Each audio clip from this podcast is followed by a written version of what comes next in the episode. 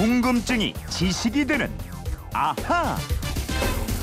네, 첫 순서는 궁금증이 지식이 되는 아하입니다. 충남 부여에서 장민희 씨가 홈페이지 게시판으로 올려주신 궁금증인데요.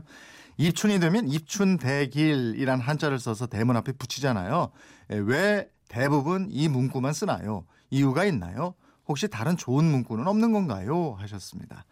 참 빠르죠? 내일이 벌써 입춘입니다. 예, 그래서 질문을 주신 것 같은데 봄을 기다리는 봄처녀 김초롱 아나운서와 함께 알아보도록 하겠습니다. 어서 오세요. 예, 봄바람 타고 왔습니다.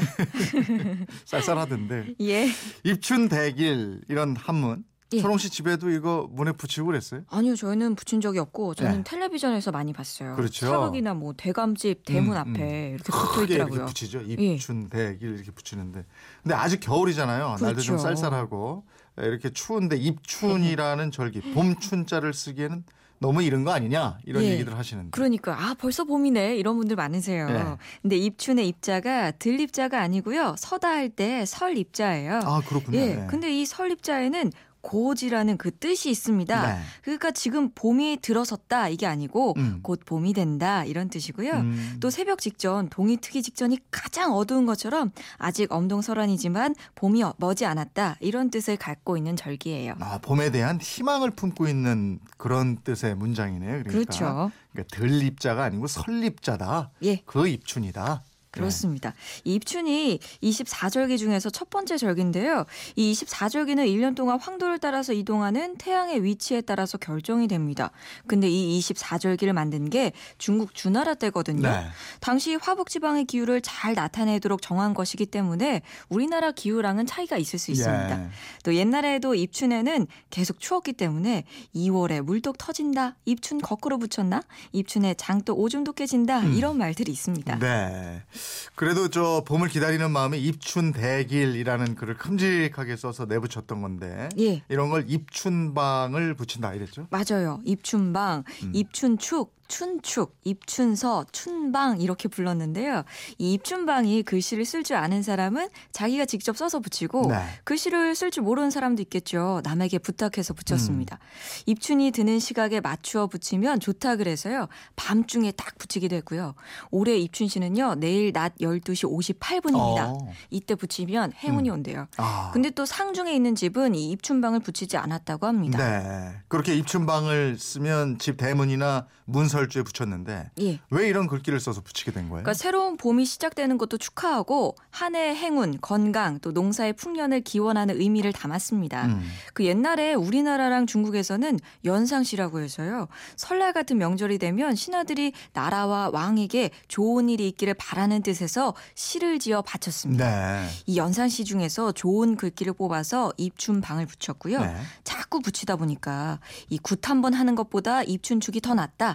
이런 말도 생기고 사대부 집안은 물론이고 서민들에게까지 널리 퍼지게 됐습니다. 아, 연상시에서 글귀를 뽑았다. 예. 그러면은 이 청취자분이 입춘방에는 입춘대길이라는 문구밖에 없었느냐 예. 이랬는데 아니죠. 예. 아주 많습니다. 예. 매년 연상시를 받쳐서 올렸으니까 이 입춘방에 쓰는 글귀가 정말 무궁무진한 거죠. 음, 음. 입춘대길, 건양다경 예. 이게 가장 많이 쓰는 문구잖아요. 봄이 예. 시작되니 크게 길하고 경사로운 일이 많이 생기기를 기원한다. 이런 뜻인데 이 글귀 말고 어떤 것들이 있어요? 예, 주로 이 댓글로 된 글귀를 썼는데요. 국태민안 가급인조. 어, 이거 예, 이 말도 네. 있습니다. 네. 나라는 태평하고 백성은 평안하니 집집마다 넉넉하다 이런 뜻이고요. 또 이 말도 있어요. 오순풍조 시환연풍. 이 말은 비바람이 순조로우니 시절이 화평하고 풍년이 들겠네 이런 뜻입니다. 음. 또 꼭 네 자씩 써야 되는 건 아니에요. 수여산 부여해 이 말처럼요. 세 글자씩 해도 되는데요. 이 말은 산과 같이 건강하고 바다같이 풍년 여롭길 이런 뜻입니다. 아, 좋은 말은 다 있는 거예요. 그렇죠? 예. 이대로 됐으면 정말 좋겠는데. 그러게요. 다 좋은 뜻을 가진 입춘방인데 이것 말고도 엄청 많다는 거잖아요. 예, 아, 어렵습니다. 다 한자어예요. 네. 기주, 오복, 화봉, 삼축, 음. 또 문신, 호령, 가금불상, 거천제, 내백복, 계문 만복래, 소지 황금출 등등등 정말 많습니다. 이 계문 만복래 소지 황금출 이건요. 네. 문을 여니 만복이 들어오고 땅을 쓰니 황금이 나온다. 아, 이런 뜻입니다. 계문 만복래는 많이 들어봤던. 예. 그죠? 예. 계문 만복래 소지 황금출. 좋네요. 이대로 됐으면 좋겠습니다. 예, 이런 글귀를 쓰는 종이도 제법 크던데 예. 크기 제한 같은 건 없죠? 큼직하게 써놓을 텐데. 그렇죠. 그러니까 입춘방 쓰는 종이는 글자 수나 크기에 따라서 다르게 되겠죠. 근데 이 네 글자씩 쓰게 되는 경우가 가장 많고요. 대개 가로 십오 센티미터 정도, 세로 칠십 센티미터 정도의 이 한지 두 장이 쓰는 게 일반적이고요. 네. 또 네모난 한지 크게 마른 목걸로 세워서 붙이는 거 보셨을 아, 거예요. 예. 네, 네. 거기에 용자나 호랑이 호자를 크게 쓰는데요. 이런 것도 많이 보셨어요. 보셨을 겁니다. 음, 용자나 호자는 왜 쓰는 거예요? 이 용은 복을 불러 들어, 드린다 이런 네. 뜻이고 호랑이는 나쁜 기운, 애군을 막아서 액막이 기능을 하라 이런 뜻에서 붙이는 겁니다. 아, 이 지금 듣고 보니까 입춘이 옛날에 아주 큰 절기였던 것 같은데 예. 입춘 때 하는 풍습으로 이 입춘방 붙이는 거 말고 또 뭐가 있었어요? 그러니까 입춘 하례라고 해서요. 조정 대신들과 관리들이 왕에게 인사를 올리는 예식을 했고요. 예. 고려시대에는 입춘 하례를 연 다음에 관리들에게 하루 휴가를 주기도 했습니다. 아. 또 왕이 직접 경작 시범을 보이면서 이 농업의 중요성을 강조하는 행사도 있었대요. 아, 경작 시범까지 보이고. 옛날에는 뭐 농사가 아주 중요했기 때문에 그럼요. 예. 또 농사에 꼭 필요한 동물들 있잖아요. 네. 소.